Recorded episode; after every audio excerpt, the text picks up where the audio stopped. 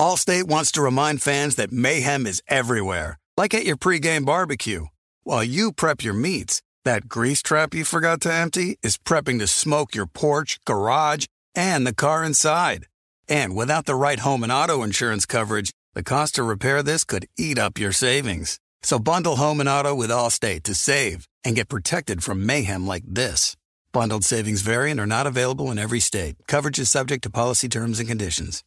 We are welcoming a new show to iHeart and the DraftKings YouTube channel. It is called Point Game with John Wall and CJ Toledano. It's an insider's look at the NBA and the culture surrounding the league. Every week, the five time All Star and the number one pick in the 2010 NBA draft, John Wall, will give his unique perspective on the hottest topics in the league and tell the best behind the scenes stories from his time in the NBA. So check out Point Game with John Wall and CJ Toledano on the iHeartRadio app, the DraftKings YouTube channel, or wherever you listen to your podcasts. Looking for an assist with your credit card but can't get a hold of anyone? Luckily, with 24 7 US based live customer service from Discover, everyone has the option to talk to a real person anytime, day or night. Yeah, you heard that right. You can talk to a real human in customer service anytime. Sounds like a real game changer if you ask us. Make the right call and get the service you deserve with Discover. Limitations apply. See terms at discover.com slash credit card. The volume.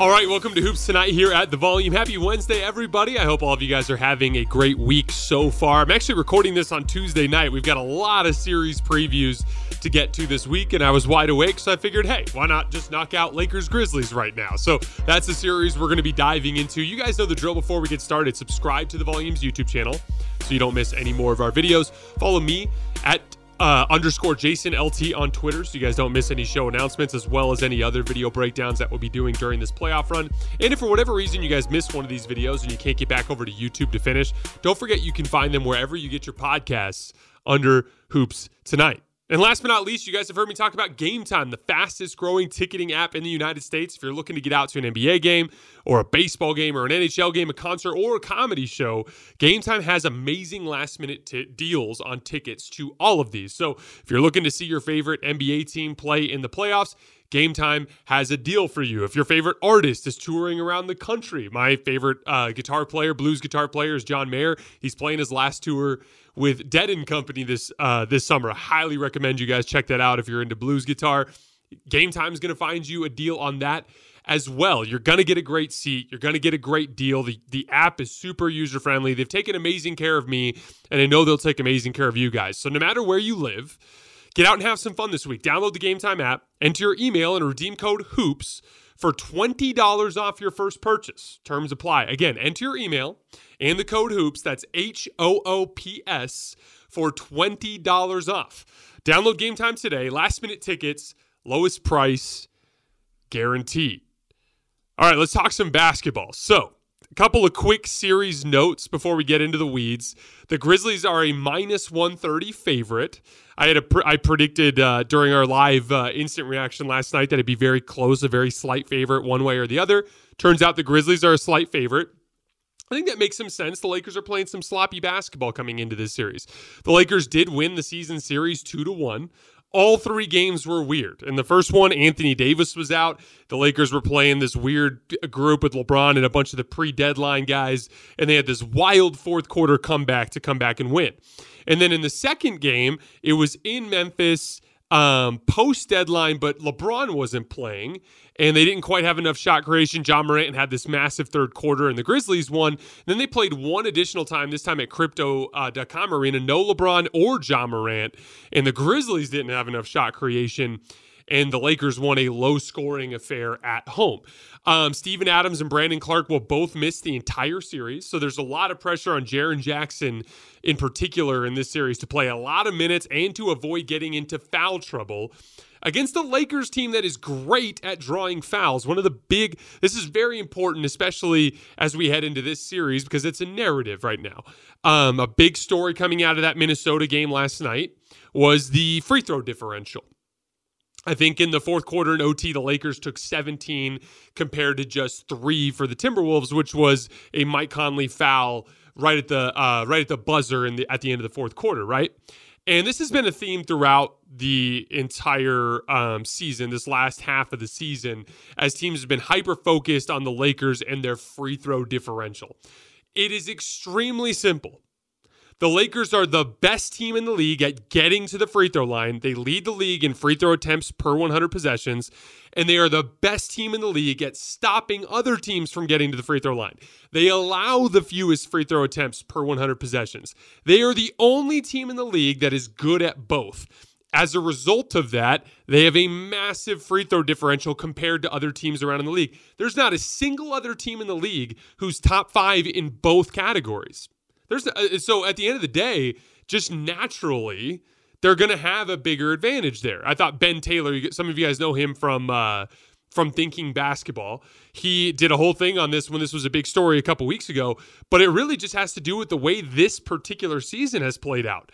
This Lakers group and their free throw differential isn't even in the top 15 for teams in this century. So from 2020 to 2023, or excuse me, from tw- from the year 2000 to 2023, there have been 16 NBA teams that had better free throw differentials than the Lakers. It just so happens in this season, the Lakers are the only team that are good at both, and that's why it looks funky. What happened in that game last night? In the fourth quarter, the Lakers started switching everything, which which shut down all of um, uh, Minnesota's driving lanes. They played much better at the point of attack. And so Minnesota was just passing the ball around on the perimeter and jacking up late clock threes.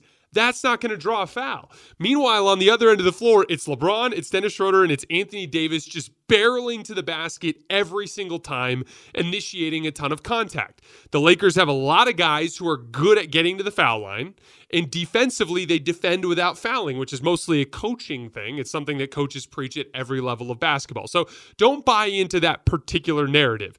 Doesn't make any sense. If the league was rigging games for the Lakers, I promise you they call that foul when Jayson Tatum is driving or when LeBron's driving to the basket and Jayson Tatum hacks him.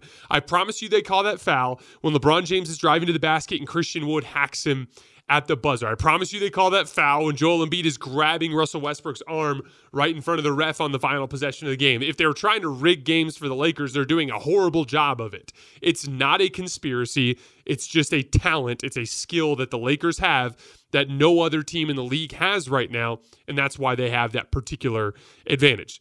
Memphis, for example, 15th in getting to the line, 14th in stopping teams from getting to the line. So, guess what? The Lakers are probably going to win the free throw differential battle throughout this entire series because Memphis is extremely average at it and the Lakers are literally the best at it. So it'll be a, a, narrative again throughout this series. But remember what's happening with the basketball. This is a team that is great at this specific uh, skill. All right, like we did with our other series previews, we're going to focus in on some major matchups that uh, could go one way or another. First, can the Lakers guard Ja Morant? The Grizzlies have super straightforward matchups for LeBron James and Anthony Davis, right? Dillon Brooks is going to guard LeBron probably every minute that he's on the floor. Jaren Jackson Jr. is going to guard Anthony Davis probably every minute that he's on the floor. Now, who knows if those guys will do a good job, right? They could get into foul trouble. LeBron and AD are two of the best players in the league, right? So they might end up losing that matchup anyway. But the the athletically and from a size and physicality standpoint, those matchups make pretty good sense. With the Lakers starters, they don't have a player that naturally matches up with Ja Morant very well. That's just a fact, right?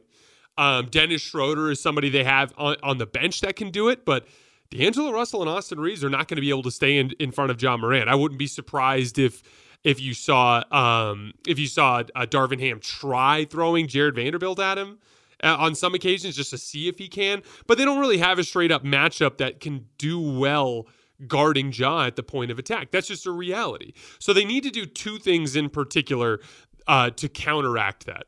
And by the way, Ja Morant is averaging 31 points per game against the Lakers this year in two games, albeit somewhat inefficiently.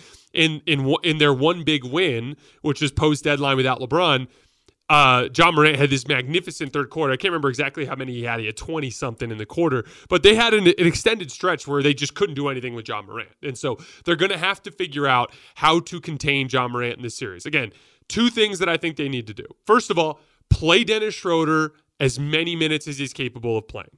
He doesn't need to start, and it doesn't even need to come at the expense of Austin and D'Lo because you got to remember there's 96 minutes available at the two guard positions, right? So Austin and D'Lo can both play 32 minutes, and there's still 32 minutes that are available. So what I would do is I'd cut Malik Beasley potentially entirely out of the rotation to play Dennis as much as possible. And what I would do is I'd start with your normal starters.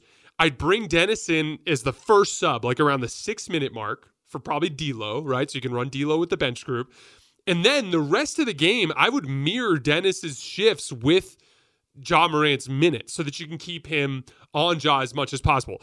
Dennis Schroeder is not some Ja Morant elixir that's going to solve that problem entirely, but he's the Lakers' best point of attack defender. He's one of the better point of attack defenders in the league. And at the very least, he's going to make things more difficult on Ja. And that is a big that goes a, a big step towards making it so he doesn't get as aggressively downhill into the teeth of the Laker defense.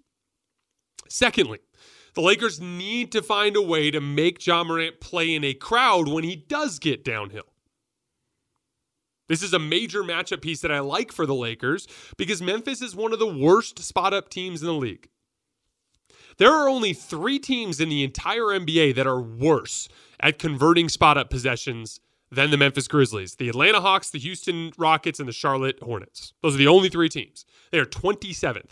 They convert spot up possessions at less than a point per possession. Now, they brought in Luke Kennard to confront this a little bit, but it goes beyond just shooting the ball. We saw this when we were talking about Isaac Okoro and the Cavs and their spot up players converting spot up possessions, part of it is knocking down open threes, but a lot of it is attacking closeouts, especially in the NBA because teams are so dialed in defensively that a lot of times higher level closeout attacking is what allows you to convert spot up possessions. For example, there was a late play, uh, I think it was in OT or late fourth quarter of that, I think it was in the OT actually, of that Lakers Grizz or Lakers Timberwolves game.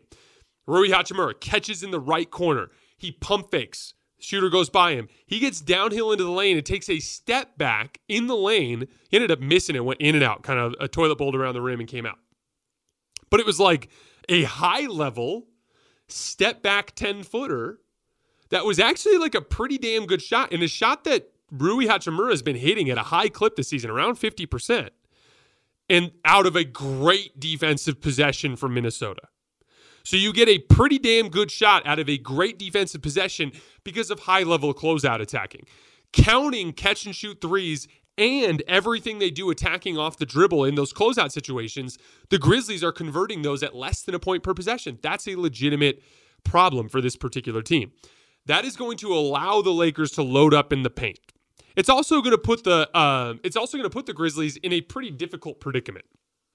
I'm really curious to see how Taylor Jenkins confronts this issue because they're going to have a classic conundrum of weighing size and athleticism versus offensive skill.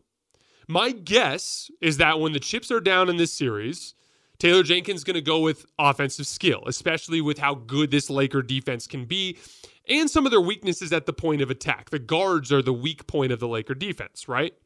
So I expect them to go with Ja Morant, Tyus Jones, with Desmond Bane, Dillon Brooks, and Jaren Jackson. That gives them the best combination of keeping their two best defenders on the floor while also having a great amount of offensive skill on the floor, right? Tyus Jones brings a little bit more of a methodical approach to his high pick and roll attack compared to what Ja Morant does. Here's the problem there. Three of those guys are six five and under, and Dillon Brooks is six six.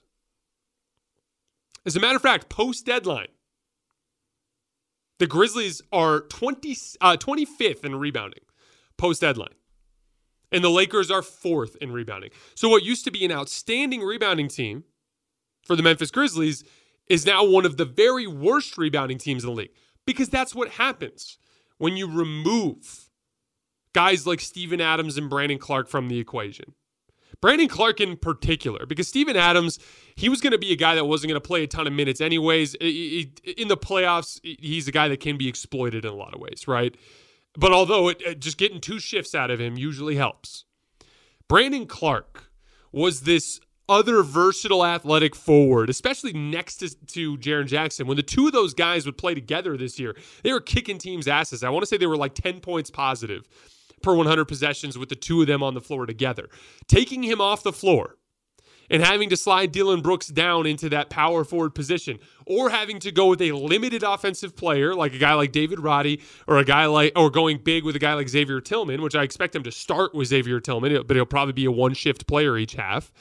But it's going to put them in that conundrum of which way they're going to go. They're going to be able to pack the paint, especially against the starters, and they're going to, even in their best lineups, help heavy off of Jaren Jackson and help heavy off of Dillon Brooks. And I think that's going to allow them to make things more congested for Ja Morant. But it's going to be at the expense of conceding shots to Brooks and Jaren Jackson. And they've been shooting the ball pretty well lately. Last 15 games of the regular season, Dillon Brooks 38% from three, Jaren Jackson 42% from three. So they might be able to shoot them out of that coverage.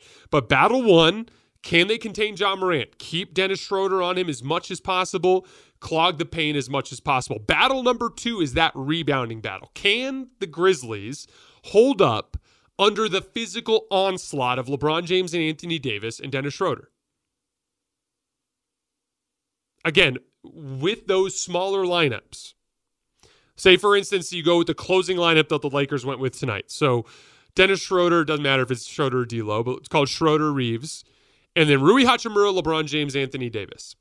That's seven foot six nine six nine. So if you go with Jaren Jackson, Dillon Brooks, De- Desmond Bane, that's uh, what's Jaren Jackson six eleven, uh, six eleven six six six five. That's why that group has not rebounded well after the deadline. And so as a result, they're going to have to figure out how to, uh, to, to weigh that gap because if they, uh, just like we saw with Atlanta, Miami today, even if you get more stops, or I should say last night, even if you get more stops, if you get bludgeoned on the glass, you will lose the series. And again, you can go big with Xavier Tillman, but he's not a good defensive player, and he kind of jinks things up even worse for them offensively. The Grizzlies are 5.2 points better per 100 possessions this year when Xavier Tillman is off the floor. So Taylor Jenkins is going to have a challenge on his hands to try to figure out how to contend with that physical back and forth. I want to credit Memphis because they've still somehow been 18 and 10 post deadline despite the loss of those guys. And it really comes down to a handful of things. They're still defending really well. They're eighth in defense over that span. They're the best team in the league at taking care of the basketball over that span. So credit to Tyus Jones and Ja Morant. And they're winning their clutch basketball games. I want to say they're nine and five in games that have been within five points and less than five minutes remaining. So they're grinding out wins. This has kind of subtly become a team that has a lot of winning characteristics. And, and again, that's going to happen. This is two consecutive years now where the Grizzlies have just won a shit ton of basketball games. So as much as we talk trash about them and make fun of Dillon Brooks for talking all the shit that he does and all the Ja Morant stuff, these are some winners here. Now it's a different level. They have to stamp that with playoff success, but they have some talent there. This particular matchup, though, presents some physical issues for them. Again, the Lakers are a team that is going to relentlessly attack you in the paint. They are going to drive the ball to the rim. They are going to back you down in the post. They are going to draw fouls. They are going to attack the offensive glass. And so that's a battle I expect the Lakers to win convincingly over the course of the series because every step they take to try to mitigate the Lakers' physical advantages makes them easier to guard and just ask the Timberwolves, who literally, the Timberwolves in the last 11 minutes of that game made two field goals. An uncontested, uh, an uncontested Anthony Edwards run out dunk, and an Anthony Edwards little four foot shot in the lane with less than 20 seconds left in OT when the game was over. Those were the only buckets they got in 11 minutes of game time. When this Laker unit locks in defensively, they capitalize on your lack of offensive skill. Taylor Jenkins is going to have to go with his most skilled offensive players. If it's not Tyus Jones, maybe it's Luke Kennard. I'm not sure. But whatever they do there, they're going to open themselves up to be exploited physically. All right, two other matchups I want to talk about. What will the Lakers be able to do to counter the double teams of Anthony Davis. This has become one of the biggest stories for the Lakers lately. And I actually said in the play in preview that this is my biggest thing that I'll be watching with the Lakers in this postseason run. When AD starts to get double teamed, the team just goes away from him. It's a big part of why his scoring has been down. And so I have three things that I think the Lakers can do to help Anthony Davis and his struggle with double teams. First of all, have Anthony Davis attack quickly. When you attack quickly, it's before the double team gets there, and there's usually like the double team is going to come and try to close gaps on you, right? But it's a process. If you catch and go right away, you might be able to get through there before the gap closes. It's a reckless move. There's going to be more turnovers. There's going to be more offensive fouls. But by barreling into the lane, he's also going to draw fouls and get to the free throw line, and he's going to collapse the defense and create easier kickout opportunities. When he gets passive and pulls back from the double team, they pressure him, and then he doesn't make the kill pass, and he makes that easy kickout pass to the perimeter, which gets them into a, a, a more of a traditional closeout attacking situation rather than the pass that beats the double team. So going quickly is the first thing that I would do to try to confront that problem. Number two, do something off the basketball to make Anthony Davis's reads easier. A lot of NBA, te- NBA teams refer to these as help beaters, but it's some kind of action or or movement to help your double teamed player have an easier outlet. So, for instance, back screening out of the dunker spot. So, what a lot of teams will do is they'll ignore the weak side corner and the guy in the dunker spot will the guy who's guarding him will be the guy who doubles and he'll go hard at Anthony Davis. So then the guy guarding the weak side corner will come into the lane to guard the guy in the dunker spot. So, by being the guy in the dunker spot and screening that guy, you make it so that he can't close out to that skip pass in the corner. So that that's a help beater. So having Jarred Vanderbilt back screen that man so that he can't close out to Austin Reaves, then you tell Anthony Davis, hey, that skip pass is there. Even if it's looping, he won't be able to close out to it, right? Another thing is flashing to the middle. Rui Hachimura is really good at this, for instance. And uh, guys are really good at doing it with LeBron because LeBron hits him every single time. But flashing to the middle of the floor is another place where you'll find an opening. And then lastly, relocating as a shooter. So when you see Anthony Davis looking around trying to find something, in the double team, the other three guys uh, defensively are playing three on four. So they're not really guarding a man so much as they're in in a zone ready to close out to guys, right? So relocating goes a long way towards creating a better window for him to throw a pass to. But last but not least, just keep going to him. Just because he's getting double teamed and you're not getting the easiest kick out pass in the world doesn't mean it's not a positive possession. There was a play, I, am trying to remember exactly what happened, but there was a play in the first half of this game where Anthony Davis got doubled on the left block uh, in the Timberwolves game. And he didn't make the kill pass. He made a kick out pass right to the wing. But they ended up swinging it around and still got a bucket out of it. Anthony Davis double teams this year are still resulting in 1.18 points per possession. That's solid considering how bad it looks sometimes. AD is not good at it, but the reality is is this is a skilled roster, and if you buy them opportunities to attack closeouts, they'll further the advantage and they'll make a play. So even if he does struggle a little bit with the double team, keep going to him. It's worth almost 1.2 points. Don't just go away from it just because it doesn't feel fluid and natural to you. Last matchup I have my eye on. Who can execute better at the end of close games? Again, decision making is going to play a huge role in this series. It always does, but these are two outstanding defensive teams. And so these are going to be rock fights. And both of these teams have winning records in clutch situations this year. Um, but it's really going to come down to LeBron James versus Ja Morant and who can make better decisions down the stretch of these games. LeBron has been a little bit up and down in the clutch the last couple of years. It, it, it's a product of a bunch of different things, but mostly injury. LeBron is a is a rhythm player. When he's like locked in and in rhythm, and he's got all of his little pull up jump shots going, and his legs are strong, and he's in shape, like he can be a master closing games. And you saw that in the 2020 bubble, for instance and every year before that. But when he's out of rhythm and he doesn't trust his shot and he doesn't have his legs underneath him, he can be a little clunky and he'll make decisions similar to the way he would if he was in great rhythm. So taking difficult shots or dribbling the air out of the basketball or trying to drive to the basket when he doesn't have an advantage. Like LeBron will make some mistakes like that. And then Ja Morant is just a textbook young player, right? So who's going to win that matchup? I my guess says LeBron. Uh, but Ja Morant winning that matchup at the end of games could go a long way towards giving Memphis a chance to win the series.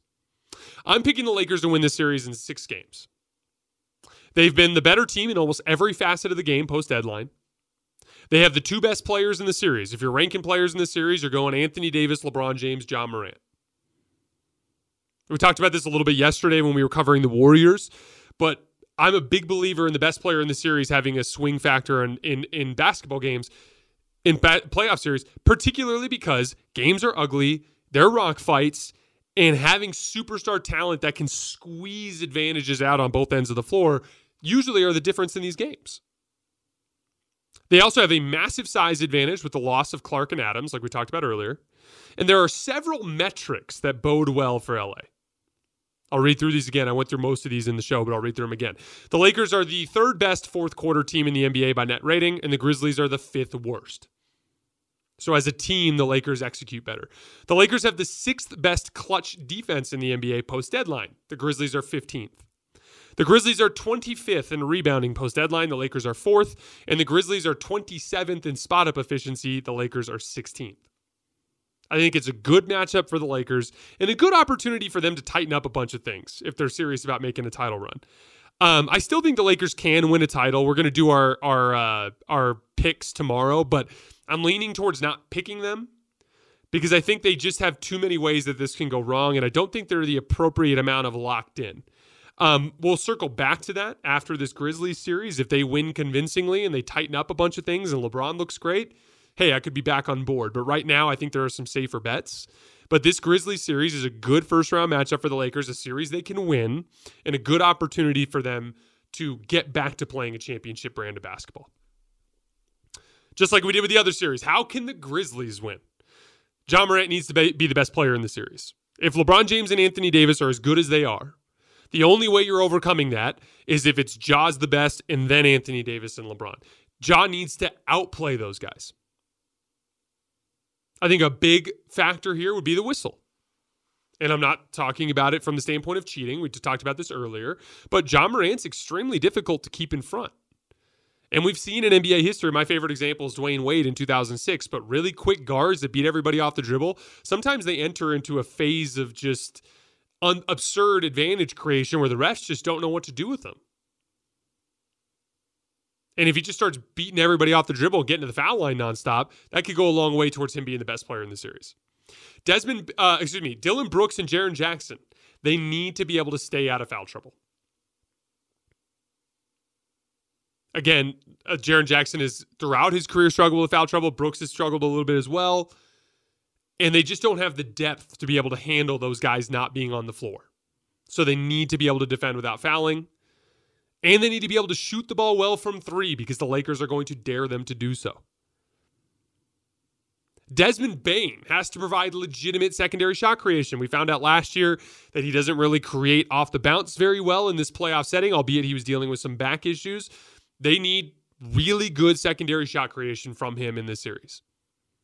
As a unit, Desmond Bane, Luke Kennard, Tyus Jones, and Dillon Brooks have to compete on the glass because I do think that Taylor Jenkins is going to go small, and that's the only way they can hang with the Lakers physically is if those guys really compete on that end.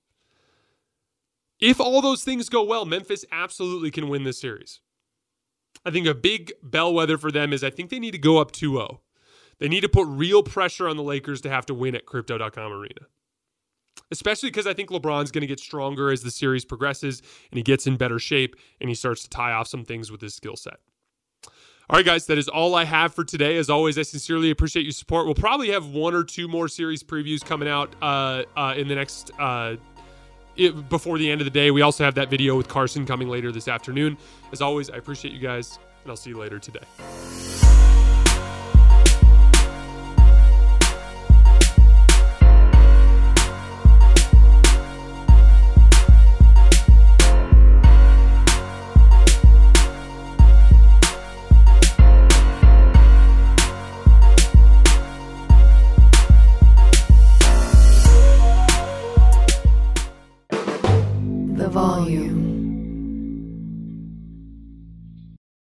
Allstate wants to remind fans that mayhem is everywhere, like at your pregame barbecue. While you prep your meats, that grease trap you forgot to empty is prepping to smoke your porch, garage, and the car inside. And without the right home and auto insurance coverage, the cost to repair this could eat up your savings. So bundle home and auto with Allstate to save and get protected from mayhem like this. Bundled savings variant are not available in every state. Coverage is subject to policy terms and conditions. Ready, set, griddle this grilling season. Get the Weber Slate Rust Resistant Griddle with a carbon steel cooktop that's safe for metal tools. It's pre seasoned and ready to cook on right out of the box. It's the griddle that stays ready, not rusty. This griddle heats evenly edge to edge. It reaches up to 500 degrees. The Weber Works Prep cook and store system keeps cooking supplies handy, and you can carry all the food, condiments, and utensils you need. Get fired up for your new Weber Slate Rust. Re- Hey guys, back at the playground again, huh? Yep. You know what this playground could use? A wine country. Heck yeah, and some waves so we could go surfing.